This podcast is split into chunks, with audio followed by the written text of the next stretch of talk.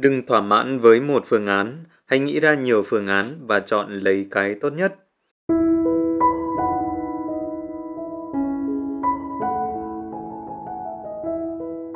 Phương án tự tin nhất chưa hẳn đã là tốt nhất. Khi leo núi, không phải chỉ có một con đường duy nhất. Trong công việc cũng vậy, để đạt được mục tiêu cũng có nhiều cách. Để tìm phương án tốt nhất thì không thể thiếu công đoạn đưa ra thật nhiều phương án. Sau khi có nhiều phương án thì sẽ chọn phương án tốt nhất. Anh N, một nhân viên mới vào Toyota, vừa nghĩ ra một phương án mà anh cho là lý tưởng để giải quyết một bài toán được cấp trên giao. Anh N lập tức bắt tay vạch ra từng bước thực hiện cụ thể. Anh rất tự tin khi trình bày phương án với sếp, nhưng sau khi đề xuất, sếp lại hỏi lại một câu không ngờ tới.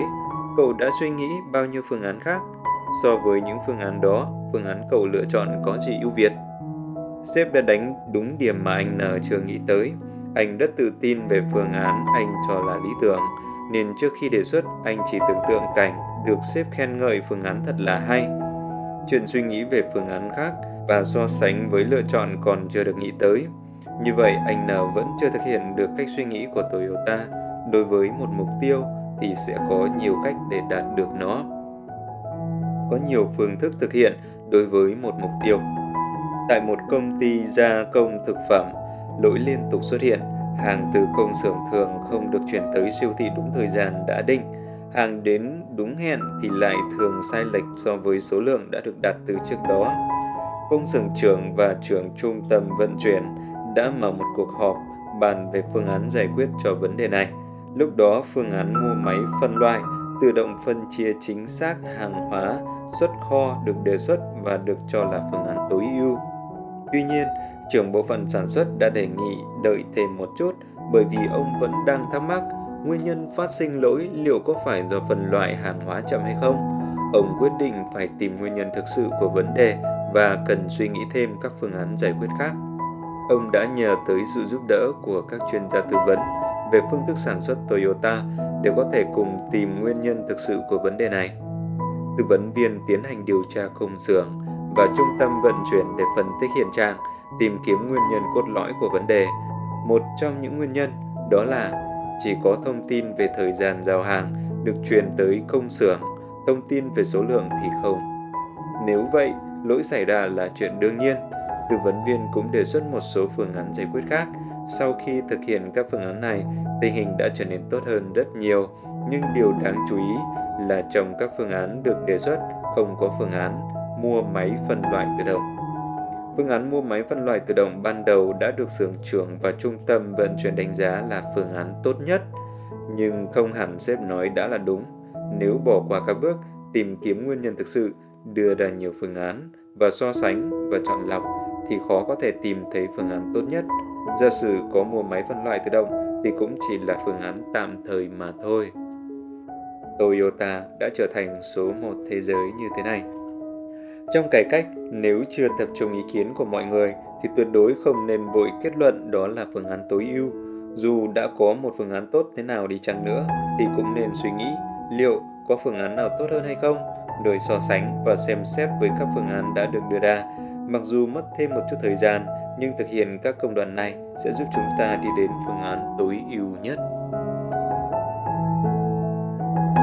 Các bạn thân mến, trên đây Thợ Đèn vừa giới thiệu với các bạn bài số 22 trong cuốn sách Nghệ thuật làm việc tuyệt vời của Toyota trong bộ sách Bí quyết thành công của doanh nghiệp hàng đầu thế giới được xuất bản bởi nhà xuất bản phụ nữ và được dịch bởi nhóm No Sau khi đọc cuốn sách này thì có một bạn đang làm tiến sĩ chuyên ngành cơ khí và thần kinh học đang làm việc tại thành phố Okazaki, Nhật Bản cũng gửi một số những chia sẻ như thế này.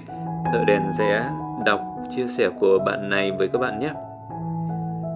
Hồi mới vào phòng nghiên cứu, ở Nhật sinh viên năm thứ tư, được vào phòng nghiên cứu làm thí nghiệm, tôi cũng từng có trải nghiệm thất bại liên quan tới việc vội vàng làm theo ý tưởng đầu tiên xuất hiện. Chẳng là phòng nghiên cứu của tôi làm về robot đi bằng hai chân. Tôi được giao nhiệm vụ thiết kế một phần khớp nối ở đầu gối của robot Việc thiết kế này không khó, tuy nhiên có một chi tiết đặc biệt, đó là một miếng đệm hình con thoi. Tôi nghĩ ngay đến việc sử dụng máy cắt CNC. tức là máy cắt lập trình bằng máy tính, để cắt gọt chi tiết này từ một tấm kim loại lớn vì vừa mới được học xong.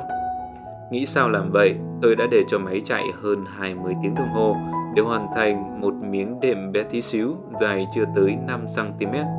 Kết quả là tôi bị thầy giáo hướng dẫn mắng xối xả vì cái tội hấp tấp của mình, không chỉ lãng phí thời gian mà còn lãng phí rất nhiều vật liệu. Sau này nghĩ lại, một miếng đệm nhỏ như thế này nếu là bừng tay thì hoàn toàn có thể hoàn thành chỉ trong chưa đầy 20 phút hoặc đổi lại làm à, bằng nhựa và cắt bằng máy laser thì có thể còn ngắn hơn nữa. Đỡ rằng nếu dành ra khoảng 20 hay 30 phút suy ngẫm kỹ hơn về vấn đề và liệt kê các phương án có thể dùng để giải quyết vấn đề thì tôi có thể tránh được những sự lãng phí khủng khiếp như thế nào. Đây là chia sẻ của bạn, chia sẻ rất là thật về quá trình nghiên cứu. Nhưng mà trong thực tế thì thợ đèn nghĩ rằng cũng còn rất là nhiều những ý tưởng mà nó bộc phát xuất hiện ở trong đầu của chúng ta. Mà nhiều khi chúng ta lại mong muốn thực hiện cái ý tưởng đó trong khi chúng ta chưa cân nhắc tới việc là ý tưởng này đã thực sự là ý tưởng tốt nhất hay chưa? Hay phương án này có phải là phương án đi vào hướng giải quyết vấn đề thực sự của vấn đề mà chúng ta đang gặp phải hay không? Trong công ty của Nhật đấy thì có một văn hóa người ta gọi là văn hóa Horenso. Ho có nghĩa là hô cô cử, nghĩa là báo cáo. Den là đèn là cử, có nghĩa là liên lạc. Và so có nghĩa là sô đăng, có nghĩa là trao đổi các bạn ạ. Thợ đèn cũng ở Nhật lâu rồi, tính ra cũng được 9 hay 10 năm gì đó. Và cũng bị nhiễm cái văn hóa này của công ty Nhật. Và khi làm việc như hiện tại đấy thì thợ đèn thì cũng có thường là trao đổi với cấp trên hoặc là senpai tức là những người tiền bối phụ trách trực tiếp mình. Lúc đó thì thợ đèn thường nhận lại các câu hỏi đây có phải là phương án tốt nhất hay không? Có phương án nào tốt hơn thay thế hay không? Hoặc là nếu làm theo phương án này sẽ có rủi ro là x, y, z thế cậu đã chuẩn bị được phương án dự phòng hay không? Thường thì ờ, cá nhân thợ đèn có một cái tính xấu, đấy là khi nghĩ ra cái ý tưởng gì đó và khi mà nghĩ ra một cái phương án gì đó mà hay hay đấy, thì ngay lập tức là đề xuất và nghĩ rằng đây là phương án tối ưu nhất.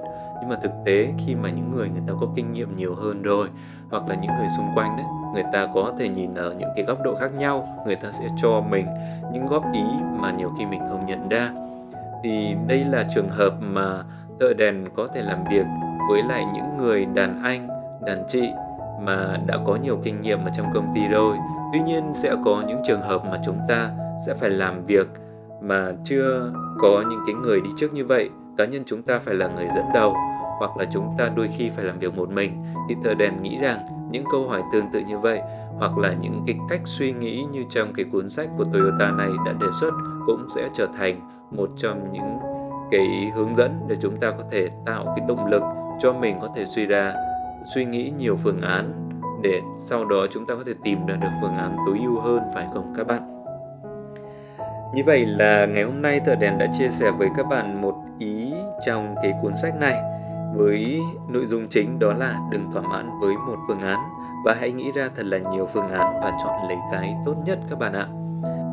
Để đọc thêm các bài tương tự, mời các bạn hãy mua bộ sách bí quyết thành công của doanh nghiệp hàng đầu thế giới xuất bản bởi nhà xuất bản phụ nữ dịch bởi Nomadas, hoặc các bạn cũng có thể theo dõi kênh của Nomadas và nhóm mình cũng sẽ cố gắng truyền tải tới các bạn một số những nội dung được trích lược từ trong sách. Tuy nhiên chúng mình không thể đưa tất cả các nội dung do vấn đề về bản quyền các bạn ạ. Xin chào và hẹn gặp lại các bạn vào tuần sau.